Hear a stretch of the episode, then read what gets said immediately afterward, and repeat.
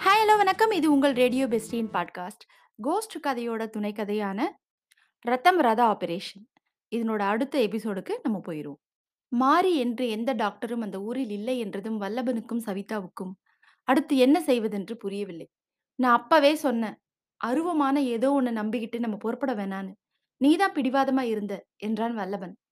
வெயிலையும் நடையையும் தாங்கிக் கொள்ள முடியாத நிலையில் இருக்கும் காதல் மனைவியை பார்க்க பார்க்க அவன் மனதில் ரத்தம் சிந்தியது. கோடீஸ்வரரான அப்பாவுடன் போக மாட்டேன் என்று மறுத்து நம்முடன் வறுமையை பகிர்ந்து கொண்டு நோய்க்கு தக்க வைத்தியம் செய்து கொள்ளாமல் தவிக்கிறாளே என்பதை உணர்ந்து அவனுக்கு தன்மேலேயே வெறுப்பு வந்தது. சவி பேசாம ஊருக்கு திரும்பிடலாம் வா. என் சக்திக்கு தகுந்த ஆஸ்பத்திரியில சேர்த்து நான் உன்னை கவனிச்சுக்கிறேன் என்று மறுபடியும் சொல்லி பார்த்தான். ஆனால் சவிதா அவனுக்கு பதில் சொல்லாமல் நின்றிருந்தாள். அவள் கவனம் வேறெங்கோ பதிந்த மாதிரி இருந்தது. ஒருவேளை உடம்பு திடீர்னு மோசமாயிருச்சா? சவி என்று அவள் கைகளை கவலையுடன் பற்றினான் இருங்க என்று அவள் மெல்ல பிடியை உதறினாள். எதிரே வெறித்தபடி பார்த்தவாறு இருந்தாள். அவர்கள் நின்றிருந்த இடம் ஒரு புளிய மரத்தடி. அங்கேதான் காரைக்குடி போகும் பஸ் நிற்கும் என்று சொன்னார்கள். சவிதா சம்மதித்தால் பஸ்ஸில் போய்விடலாம் என்று அவன் நினைத்திருந்தான். மரத்தடியின் இன்னொரு பக்கத்தில் ஒரு கிழவி அவித்த கிழங்குகளை விற்று கொண்டிருந்தாள். கிழக்கு பக்கம் ஒரு பழைய சிவன் கோவில் தெரிந்தது. தெருவின் இடது கோடியில் ஊருக்கு பொதுவான கிணறு ஒன்று இருந்தது. வலது கோடியில் டீ கடையும் இல்லாமல் ஓட்டலாயும் இல்லாமல் இரண்டும் கெட்டானான ஒரு காஃபி கிளப் ஒன்று உடைந்து போன போருடன் காட்சி தந்தது. அந்த கிளப்பை சேர்ந்த ஒருவன் இடுப்பில் ஒன்றும் தலையும் ஒன்றுமாக பளபளக்கும் பித்தளை குடங்களை வைத்துக்கொண்டு கிணற்றிலிருந்து நீர் எடுத்து அவர்களை தாண்டி சென்று கொண்டிருந்தான். குடங்களிலிருந்து தெறிக்கும் நீர் திவலைகள் உஷ்ணமான பகுதியில் பொட்டு பொட்டு என்று தெரித்து தெரித்த கனமே மறைந்து கொண்டிருந்தன. சவிதா பேசாததால் வல்லபனின் கவலை மேலும் அதிகரித்தது. சவி என்னம்மா என்றான் அவள் தோளை அழுத்தி. அதோ அந்த ஆளை கவனிங்க என்றாள் சவி.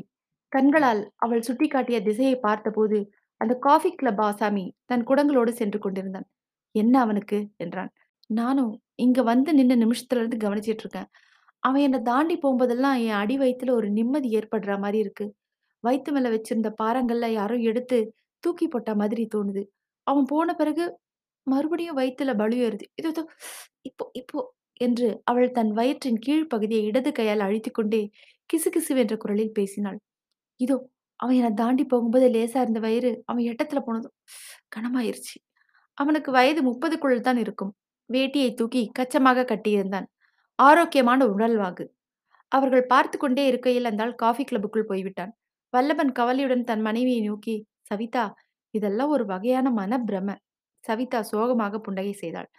வல்லப் நம்ம ரெண்டு பேர் வாழ்க்கையிலும் வேற யாருக்கும் ஏற்படாத அனுபவம்லாம் ஏற்பட்டுருச்சு.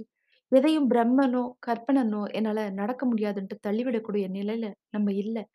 ஒரு வினாடி தயங்கி நின்றான் வல்லபன். சரி மறுபடியும் அவன் வரட்டும் என்றான். ஆனால் இம்முறை அவன் வரவில்லை. பத்து நிமிடம் பதினைந்து நிமிடம் போல காத்திருந்தும் அவன் காணோம். ஆகவே இருவரும் காஃபி கிளப்புக்குள் போனார்கள். உள்ளே ஒரே இருளாய் இருந்தது அழுக்கான மேஜை அடியில் உட்கார்ந்திருந்த குண்டான முதலாளிக்கு நாகரிகமான பட்டணத்துக்காரர்கள் இருவர் வந்ததில் மகிழ்ச்சி. மணியை அடித்து சாருக்கு என்ன வேணும் கவனிப்பா? என்றான் உற்சாகமாக. அவரை சந்தோஷப்படுத்துவதற்காகவே உள்ளே போனார்கள். வல்லபன் காஃபி சாப்பிட்டான். இருவர் கண்களும் இருட்டை ரகசியமாக ஆராய்ந்தன. அவனை காணோம். பில்லை கொடுக்கும்போது வல்லபன் கேட்டான் இங்க ஒரு ஆள் எங்க ஊர்க்கார் மாதிரியே இருந்தாரு. கிணத்துக்கு போய் கூட தண்ணி எடுத்துட்டு வந்துட்டு இருந்தாரு மாரிய சொல்றீங்களா? என்று அவர் சொன்னதுமே இருவரும் திடுக்கிட்டு ஒருவரை ஒருவர் பார்த்து கொண்டார்கள். ஆமா ஆமா சார் மாரிதான் என்றான் வல்லபன். அவன் வீட்டுக்கு போயிட்டானே இப்பதான் போனான் பின்பக்கமா போயிட்டானே ஏன் உங்களுக்கு ஏதாவது பார்க்கணுமா? அவன் வீடு எங்க? என்று அவசரமாக விசாரித்தான் வல்லபன். இங்கதான் குடியான தெருவுல கடைசி வீடு. இருவரும் வெளியே வந்தார்கள். சவி கண்டிப்பா போணுமா? என்று வல்லபன் தயக்கத்துடன் கேட்டான். இதுக்கு அப்புறமா உங்களுக்கு சந்தேகம்? அவர் பேர் மாரி. கவனிங்க. உலகத்திலேயே கோடிக்கணக்கான பேர்கள் இருக்கிறப்போ இவருக்கு மாத்திரம் மாரின்னு ஏன் பேர் இருக்கணும்? அவளுடைய பேச்சில் நியாயம் இருப்பது புலப்பட்டது. அவளுடன் நடந்தான். ஒரு கிராமத்து காஃபி கிளப்புக்கு தண்ணீர் கொண்டு வந்து கொடுக்கிறவன் குடிசையில் தான் வசிப்பான் என்று அவர்கள் நினைத்தார்கள். மாறாக சுமாரான ஓட்டு வீடாக இருந்தது. அவர்களை நடையில் இருந்த ஒரு மர பெஞ்சில் உட்கார சொல்லி உள்ளே போய் அவனை அழைத்து வந்தாள். இப்போதும் அவன் கச்சத்தோடு தான் இருந்தான். மார்பில் ஒரு துண்டு துணி கூட இருக்கவில்லை. சதுரமான முகம் சிறிய மீசை கண்களில் அமானுஷ்யமான ஒரு பளபளப்பை கவனித்தார்கள் யார் நீங்க என்ன வேணும் உங்களுக்கு என்று கணீர் என்ற குரலில் அவன் கேட்பான் என்று அவர்கள் எதிர்பார்க்கவில்லை நிச்சயமாக தெரியாமல் ஏதோ ஒரு ஊகத்தின் பேரில் அவர்கள் வந்திருக்கும் போது என்னவென்று பதில் சொல்வது இருந்தாலும் சவிதா சமாளித்துக் கொண்டாள். "நாங்க மெட்ராஸ்ல இருந்து வந்திருக்கோம். எனக்கு ரொம்ப கடுமையான வயிற்று வலி. வல்லம்பாறையில மாரியை பார்த்தா வைத்தியம் செய்வாங்கன்னு சொன்னாங்க." "யார் சொன்னாங்க?" சவிதா தயங்காமல், "ஒரு சக்தி. நம்ம எல்லாருக்கும் பொதுவான ஒரு ஃப்ரெண்டு. டேப் ரெக்கார்ட்ல சொன்னார்." என்றாள். "உங்க பேர் சவிதாவா?" என்றான் மாறி அவள் திகைத்தாள். "ஆமா. சவிதான்னு ஒரு பேரு 2, 3 நாளா என் மனசுல தோணிக்கிட்டே இருக்கு. அதனால தான் கேட்டேன்." என்றான் மாறி அந்நியர்களிடம் பேசுகிறோம் என்ற தயக்கம் இல்லாமல் அறிமுகமானவர்களிடம் பேசுகிற சரளம் அவன் குரலில் தென்பட்டது. ஆனால் கிராமத்தான் போல சிறிது கொச்சையாகவே பேசினான். மேற்கொண்டு என்ன பேசுவது என்று தெரியாமல் அவர்கள் காத்திருந்தார்கள். அவனும் இரண்டு நிமிடம் மௌனமாய் இருந்து ஒரு முடிவுக்கு வந்தான். காமாச்சே என்று உள்புறம் நோக்கி கூப்பிட்டான். என்ன என்ற வண்ணம் அவள் மனைவி உள்ளே இருந்து வெளியே வந்தாள். எப்படி இல்லை என்று அவளை ஜன்னல் பக்கமாக நிற்க வைத்தான். "நீங்க இப்படி வாங்கம்மா" என்று சவிதாவை மட்டும் அழைத்தான். "நீங்க அங்கேயே இருங்க" என்றான் வல்லபனிடம். காமாட்சி என்ற அந்த பெண்ணின் முதுகுப்புறம்தான் வல்லபனுக்கு தெரிந்தது. அவளுக்கு முன்புறமாக போய் நின்று கொண்டிருந்தாள் சவிதா. அருகே இருந்த மாறி தன் மனைவியின் சேலையை மார்பு பக்கத்தில் விலக்கினான். பிறகு ரவிக்கையையும் தூக்கினான். என்ன இதெல்லாம் என்று புரியாதவனாக படபடக்கும் இதயத்துடன் மூச்சை பிடித்துக்கொண்டு வல்லபன் காத்திருந்தான். உங்க கண்ணுக்கு ஏதாவது தெரியுதாமா என்று மாறி கேட்டான் சவிதாவை. ஆமா. வலது மார்புல ஒரு தழும்பு தெரியுது. ஆபரேஷன் செய்த வடுமாறி என்றாள் சவிதா. மாரியின் முகத்தில் திருப்தி குறி தெரிந்தது. மனைவியின் ரவிக்கையையும் சேலையும் முன்போல் போர்த்தி, நிபோ என்று அவளை திருப்பி அனுப்பினான். வல்லபனை நோக்கி புன்னகை செய்தான். ஆனால் அந்த புன்னகை வல்லபனை அமைதிப்படுத்துவதாக இல்லாமல் குடைவதாக இருந்தது. "அந்த ஆப்ரேஷன் நானே என் சம்சாரத்துக்கு செஞ்சது" என்றான். பிரமிப்பினால் மூச்சடைக்க அவர்கள் அவனையே பார்த்தார்கள். "ஆனா எல்லார் கண்ணுக்கும் செஞ்ச அடையாளம் தெரியாது. தெரிஞ்சதுனா அவங்க என் கூட்டத்த சேர்ந்தவங்கன்னு அர்த்தம்." என் கூட்டம் என்றால் என்ன? எதை குறிப்பிடுகிறான் அவன்? படபடப்பு வெளியே தெரியாத வண்ணம் அவனையே பார்த்தவாறு இருந்தான் வல்லவன் "இதுக்கு பேரு பிசாசு ஆபரேஷன்" என்றான் அவன் அமைதியாக. "இத நான் எல்லாருக்கும் செய்யறதில்ல. செய்யறதா சொல்றதும் இல்ல. ஆனா இப்படி எப்பாச்சும் உங்கள மாரி யாராவது ஒருத்தர் எங்கள தேடிட்டு வருவாங்க. அவங்களுக்கு மட்டும் ஆப்ரேஷன் செய்வேன்."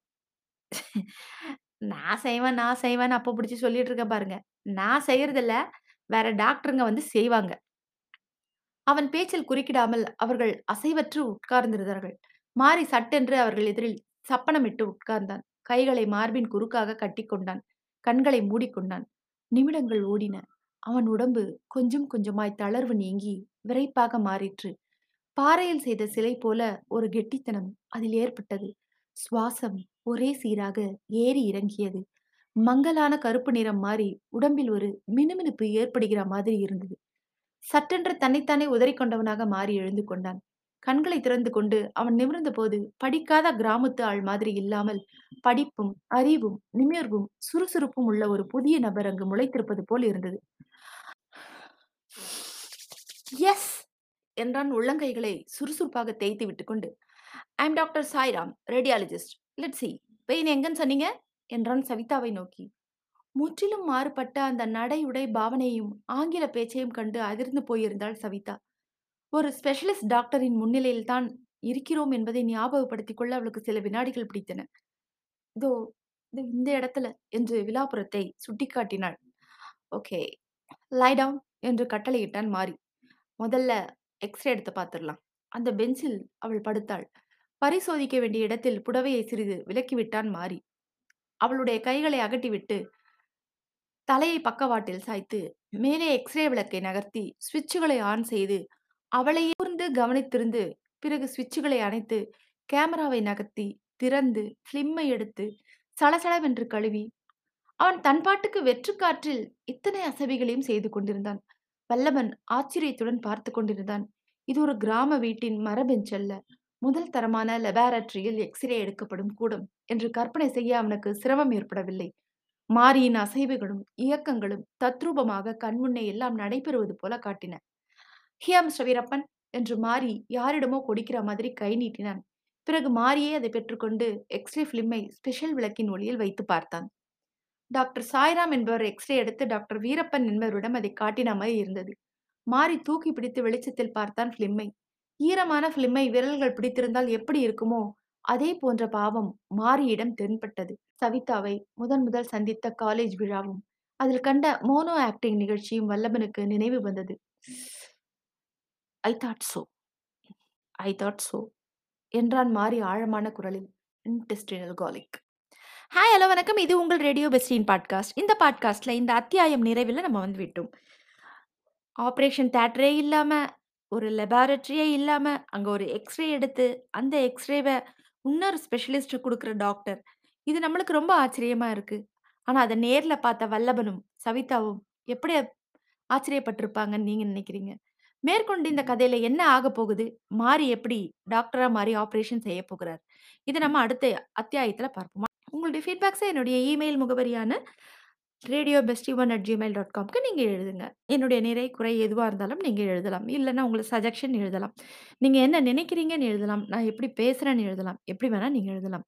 ஓகே. உங்களிடமிருந்து விடைபெறுவது உங்களுடைய ரேடியோ பெஸ்டி. அடுத்த அத்தியாயத்தில் கூடிய விரைவிலே நான் உங்கள சந்திப்பேன்.